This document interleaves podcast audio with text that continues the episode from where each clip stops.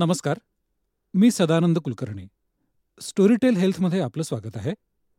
आज आपल्यासोबत आहेत एफर्टलेस वेट लॉस आणि डायबेटीस प्रिव्हेन्शन म्हणजेच विनासायस वेट लॉस आणि मधुमेह प्रतिबंध या अभियानाचे प्रणेते doctor Jagannath Dikshit sir. Dikshit sir आपलं स्वागत आहे. नमस्कार. वेलनेस किंवा निरोगी जीवन म्हटलं की हा विषय तसा खूप मोठा आहे. त्याचा आवाका प्रचंड आहे. सगळी हेल्थकेअर इंडस्ट्री फार्मा इंडस्ट्री त्यासाठी काम करते. पण दुसऱ्या बाजूने आपण विचार केला तर असं लक्षात येतं की वेलनेस हा विषय खूप वैयक्तिक आणि सहज सोपा आहे. आधुनिक विज्ञान आणि आपलं पारंपरिक ज्ञान यांचा मिलाफ असलेली जीवनशैली आपण आत्मसात केली तर आपल्या समोरच्या आरोग्यविषयक अनेक गंभीर समस्या आपण टाळू शकतो. आज याच विषयावर आपल्याशी बोलण्यासाठी गप्पा मारण्यासाठी संवाद साधण्यासाठी डॉक्टर जगन्नाथ दीक्षित आलेले आहेत. प्रथम आपण डॉक्टर जगन्नाथ दीक्षित यांचा परिचय करून घेऊ. डॉक्टर दीक्षित हे M B B S M D आहेत. ते गेली अठ्ठावीस वर्ष वैद्यकीय महाविद्यालयांमध्ये अध्यापनाचं काम करत आहेत. सध्या ते शासकीय वैद्यकीय महाविद्यालय लातूर इथं जनऔषध वैद्यकशास्त्र या विभागाचे प्रमुख म्हणून कार्यरत आहेत. एफर्टलेस वेट लॉस आणि डायबिटीस प्रिव्हेन्शनसाठी त्यांनी सुचवलेल्या डाएट प्लॅनमुळं ते घराघरात पोचलेले आहेत. वैद्यकीय शिक्षण आणि जनजागृती या विषयात त्यांनी दिलेल्या योगदानाबद्दल त्यांना तीन राष्ट्रीय आणि चार राज्य पुरस्कारांनी सन्मानित करण्यात आलेलं आहे. महाराष्ट्र आरोग्य विज्ञान विद्यापीठाच्या वतीनं दोन हजार पंधरा सोळा सालचा सर्वोत्कृष्ट शिक्षक हा पुरस्कार देऊन त्यांना गौरवण्यात आलेला आहे. भारतामध्ये कुपोषण ही जशी गंभीर समस्या आहे तशीच स्थूलत्व ही सुद्धा एक मोठी समस्या आहे. चांगलं दिसणं कुणाला आवडत नाही? पण या चांगल्या दिसण्याशी वेट लॉसचा खूप जवळचा संबंध आहे. हे मी काही वेगळं सांगायची आवश्यकता नाही खरं म्हणजे. डॉक्टर दीक्षित सरांकडे जादूई म्हणता येईल असा एक डाएट प्लॅन आहे की ज्यांना आजवर हजारो लोकांची वाढलेली पोटं वाढलेली वजनं कमी केलेली आहेत घटवली आहेत. शेकडो लोक मधुमेहापासून मुक्त झालेली आहेत. मला कल्पना आहे की या चमत्कारी डाएट प्लॅनविषयी जाणून घ्यायला आपण सगळे उत्सुक आहात. आपण डॉक्टर दीक्षित सरांकडून आपण हे सगळं सविस्तर जाणून घेऊया. सर आपलं स्वागत आहे. नमस्कार. मी सरळ विषयाला हात घालतोय. माझा पहिला प्रश्न आहे की स्थूल कुणाला म्हणायचं बरीच मंडळी आपलं वजन वाढलंय हे मान्य करायला तयार नसतात. किंवा वजन वाढल्याचा पॅरामीटर कोणता आहे हे त्यांना कदाचित माहीत नसावं. म्हणून विचारतो की स्थूल कुणाला म्हणायचं अगदी हा महत्त्वाचा प्रश्न आहे. कारण असं होतं की कोणालाही कोणाचं पोट बाहेर आलेलं असलं तो आपल्याला लठ्ठ दिसला आपण त्याला म्हणालो की तू लठ्ठ आहेस. तर सामान्यपणे आपल्याकडे उत्तर असतं की मी खात्यापित्या घरचा आहे. हे आपल्याकडे खात्यापित्या घरचं असणं म्हणजे थोडंसं पोट आलेलं असणं असा एक समज आहे. अगदी बरोबर आहे. आणि याच्यासाठी खूप अनेक क्रायटेरिया आहेत. पण आपल्याला एक साधा सोपा मी क्रायटेरिया सांगतो. सेंटीमीटरमधली तुमची उंची बघा किती आहे ती. त्याच्यातून शंभर वजा करा. आणि जे उत्तर येईल ते तुमचं किलोग्रॅम मधलं जास्तीत जास्त वजन असायला पाहिजे. म्हणजे असं आहे का की समजा माझी उंची एकशे पंच्याहत्तर सेंटीमीटर आहे. त्यातनं शंभर मी मायनस केले तर पंच्याहत्तर हे माझं वजन असेल हे तुमचं जास्तीत जास्त वजन असायला पाहिजे. हो अच्छा. त्याच्यातलं दहा टक्के तुम्ही कमी करू शकता. म्हणजे ती रेंज आहे तुमची. बरं बरं म्हणजे पंच्याहत्तर असेल तर तुम्ही एकोणसत्तर ते पंच्याहत्तर असं रफली म्हणू शकाल. ही तुमची रेंज असायला पाहिजे. पण माणूस जाड का होतो? काय नक्की काय असं घडतं की माणसामध्ये की तो जाड होतो? आता अनेक कारण आहेत त्याच्यामुळे माणूस माणूस जाड होतो. म्हणजे असं पण बघूया की पुरुषांमध्ये पाहायला गेलं तर वयाची एकोणतीस ते चौतीस ही पाच वर्ष. त्याचं वजन जास्त वाढतं. आणि स्त्रियांमध्ये बघितलं तर वयाची पंचेचाळीस ते एकोणपन्नास ही पाच वर्ष. जेव्हा त्यांची मासिक पाळी जाते त्यावेळेला हार्मोनल डिस्टर्बन्सेस होतात आणि त्यामुळे त्यांचं वजन वाढतं. महिलांमध्ये वजन वाढण्याची प्रवृत्ती पुरुषांपेक्षा जास्त असते. काही वेळा काही अनुवंशिक कारणांमुळे म्हणजे शंभर लठ्ठ लोकांपैकी एक ते दोन लोकांचा लठ्ठपणा हा आईवडिलांमुळे आलेला असू शकतो. बरं. आणि तुमचं शारीरिक श्रमाचा अभाव म्हणजे तुमची दैनंदिन जीवन पद्धत कशी आहे? की खाण्याच्या सवयी आपल्या जुन्याच राहिल्यात पण कामं मात्र कमी झालेले आहेत. बरोबर सायकल लोक चालवत नाहीत पायी जात नाहीत. घरात देखील मिक्सर ग्राइंडर सगळ्या वस्तू आलेल्या आहेत. त्याच्यामुळे कष्ट राहिलेले नाहीत. साहजिकच तुम्ही जास्त खाणार आणि कमी खर्च करणार कॅलरीज तर माणूस लठ्ठ होतो. नंतर तुमच्या स्वयंपाकाच्या सवयी काय आहेत घरातल्या? कसे पदार्थ बनवता? की प्रत्येक पदार्थ काही लोकांकडे तेल तुपाचा मारा असतो. तर असं तुम्ही खाल खाल्लं जास्त. त्याच्यामध्ये कॅलरीज खूप जास्त आहेत. तर साहजिकच तुमचं वजन खूप वाढतं. आणि आर्थिक स्थिती जशी सुधारते माणसाची. तर ते मग काय होतं की चांगले पदार्थ आपण खातो. बरोबर. चांगल्याचा अर्थ आपल्याकडे गोडधोड हो. म्हणजे मिठाया खाणे साखर तळलेलं खाणे. आणि मग ते तुमच्या अंगा खांद्यावर दिसायला लागतं. दुसरं असं मला विचारायचं की एखादी व्यक्ती थोडीशी स्थूल आहे सगळ्यांपेक्षा थोडी जाड आहे तर काय ती जरा बेढप दिसेल? बरं नाही का? त्याच्या पलीकडे असं काय होणार आहे? असं काही आरोग्य दृष्टीने किंवा आरोग्याच्या दृष्टीने असे काही त्याला धोके असे काही त्याला सामोरे जावे लागतात का त्या धोक्यांना? किंवा काही त्याला फेस करावे लागतं का काही? अगदी छान प्रश्न आहे. कारण काय आहे की लठ्ठपणा म्हणजे नुसतं एखादा माणूस चांगला दिसला वाईट दिसला म्हणजे बाह्य सौंदर्याला काही महत्वच नाही खरं तर आंतरिक सौंदर्य जे आहे त्याचं जे. सौदृढ म्हणजे सुदृढता असणे. निरोगी असणे. आतून छान वाटणे. हे महत्त्वाचं आहे सगळं आता लठ्ठपणा आम्ही म्हणतो हा आजार आहेच पण हा अनेक आजारांसाठीचा रिस्क फॅक्टर आहे म्हणजे लठ्ठ लोकांमध्ये अनेक आजार दिसतात रक्त त्यांचं ब्लड प्रेशर वाढतं हम्म. डायबिटीस होण्याची शक्यता वाढते. मेंदूमध्ये रक्तस्राव होऊन हातपाय लोळे पडण्याची शक्यता वाढते. काही लोकांचे जे लठ्ठ असतात त्यांचे गुडघे दुखतात सांधे दुखतात कारण वजन जास्त टाकलं त्या गुडघ्यावर. बरोबर. ते दुखतातच हो हो. काही लोकांना श्वास घ्यायला त्रास होतो. रात्री बरं. झोपेत श्वास बंद होऊ शकतो. अरे बापरे. तर इतके गंभीर आणि काही कॅन्सर होऊ शकतात. लठ्ठ लोकांना मोतीबिंदू लवकर होतात. अरे लठ्ठ लोकांमध्ये पित्ताशयाचे खडे होतात. बर.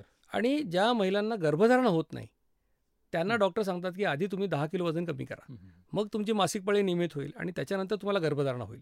म्हणजे एवढे सगळे आजार एका लठ्ठपणामुळे निर्माण होतात म्हणून त्याची. काळजी करणं आवश्यक आहे. म्हणजे लठ्ठपणा जर आपण कमी केला म्हणजे वजन जर आपण कमी केलं तर घातक किमान पाच ते सहा हजार आपण अगदी. आरामात कमी करू शकतो. अगदी. नक्की त्याच्यावर आपण नियंत्रण आणू शकतो. आणू शकतो.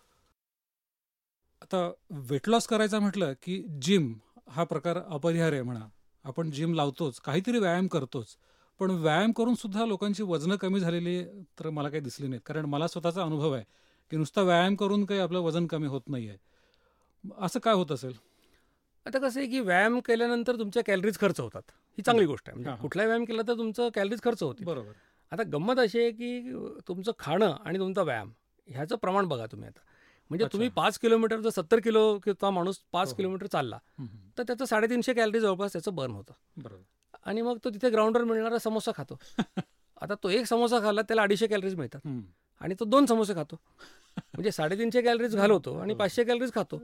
पळायला त्याला एक तास लागलेला आहे. हो. आणि दोन समोसे खायला पाच मिनिटं पुरतात. तर त्याच्यामुळे नुसता व्यायाम करून कोणाचंही वजन कमी होत नाही हे लक्षात घ्या. जोपर्यंत तुम्ही आहारावर नियंत्रण आणत नाही. तोपर्यंत वजन कोणाचंही कमी होत हो नाही. हो म्हणजे ज्याला आपण इन्कमिंग म्हणतो आणि आउटगोईंग म्हणतो त्याचं गणित कुठेतरी आपल्याला घालता आलं पाहिजे. बरोबर. तर तुमचं वजन कमी होणार. पण हे बऱ्याच लोकांना मला म्हणजे कुणालाच माहीत नसतं साधारणपणे. म्हणजे कॅज्युअली घेतात लोक. बरोबर. खाण्याबद्दलचं हो. अवेअरनेस नाही हो, म्हणजे दिसलं की खातात दिसलं की हो, खातात. हो. आपण एक डॉक्टर आहात तर डॉक्टर म्हणून आपण हे कसं सांगू शकाल? याचं मागचं शास्त्र आम्हाला जर सांगितलं आम्हाला पटेल अशा शब्दामध्ये तर ते बरं होईल. अगदी चांगला प्रश्न आहे. कारण कसं आहे की याच्यामागे जो शास्त्रीय सिद्धांत आहे त्याला कार्बो इन्शुलिन कनेक्शन थेअरी अशा प्रकारे पूर्वी नाव दिलं जात होतं. आता याच्यात असं आहे की ही हा सिद्धांत असं तुम्हाला सांगतोय की तुमच्या रक्तामधलं इन्शुलिन नावाच्या हार्मोनचं प्रमाण वाढलं तर हो. तुम्ही लठ्ठ होणार आणि पुढे तुम्हाला टाईप टू डायबिटीज होणार. हा असा सिद्धांत तुम्हाला सांगतोय. आता इन्शुलिन म्हणजे काय? तर इन्शुलिन हे एक मराठीमध्ये आपण त्याला संप्रेरक म्हणतो. इंग्रजीमध्ये हॉर्मोन असं म्हणतात. आणि तुमच्या शरीरामध्ये पँक्रियास किंवा स्वादुपिंड नावाची ग्रंथी आहे. तुमच्या पोटामध्ये डाव्या बाजूला आहे. त्याच्यातून हा इन्शुलिन तयार होत असतो.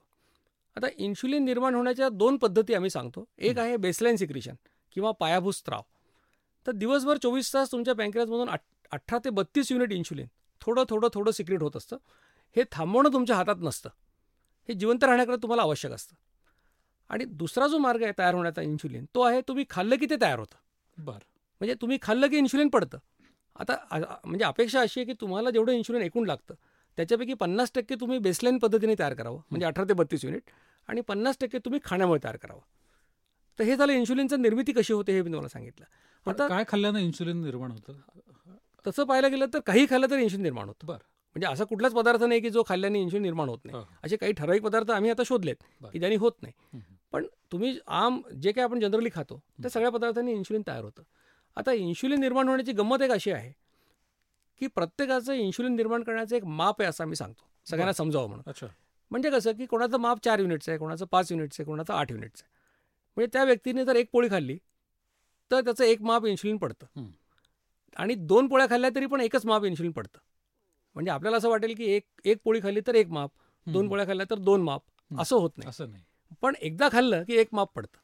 आणि एकदा तुमचं माप रिकामं झालं की ते भरायला पंचावन्न मिनिटाचा वेळ लागतो. बरं. याचा व्यवहारामध्ये अर्थ असा की तुम्ही एकदा खायला सुरुवात केली. आणि जेवण पंचावन्न मिनिटात संपवलं. तर तुमचं इन्शुलिनचं माप एकदाच रिकामं होणार आहे हो पण तुम्ही जर जेवण लांबवलं आणखीन. तर प्रत्येक पंचावन्न मिनिटाला एकदा तुम्ही खात राहिला असं तर तुम्हाला प्रत्येक वेळेला माप पडत राहणार आहे मग याच्यामध्ये चहा वगैरे हे सुद्धा आले हां आता कसं आहे की आमच्या दृष्टीने हा. साखर घातलेला चहा पिला हा.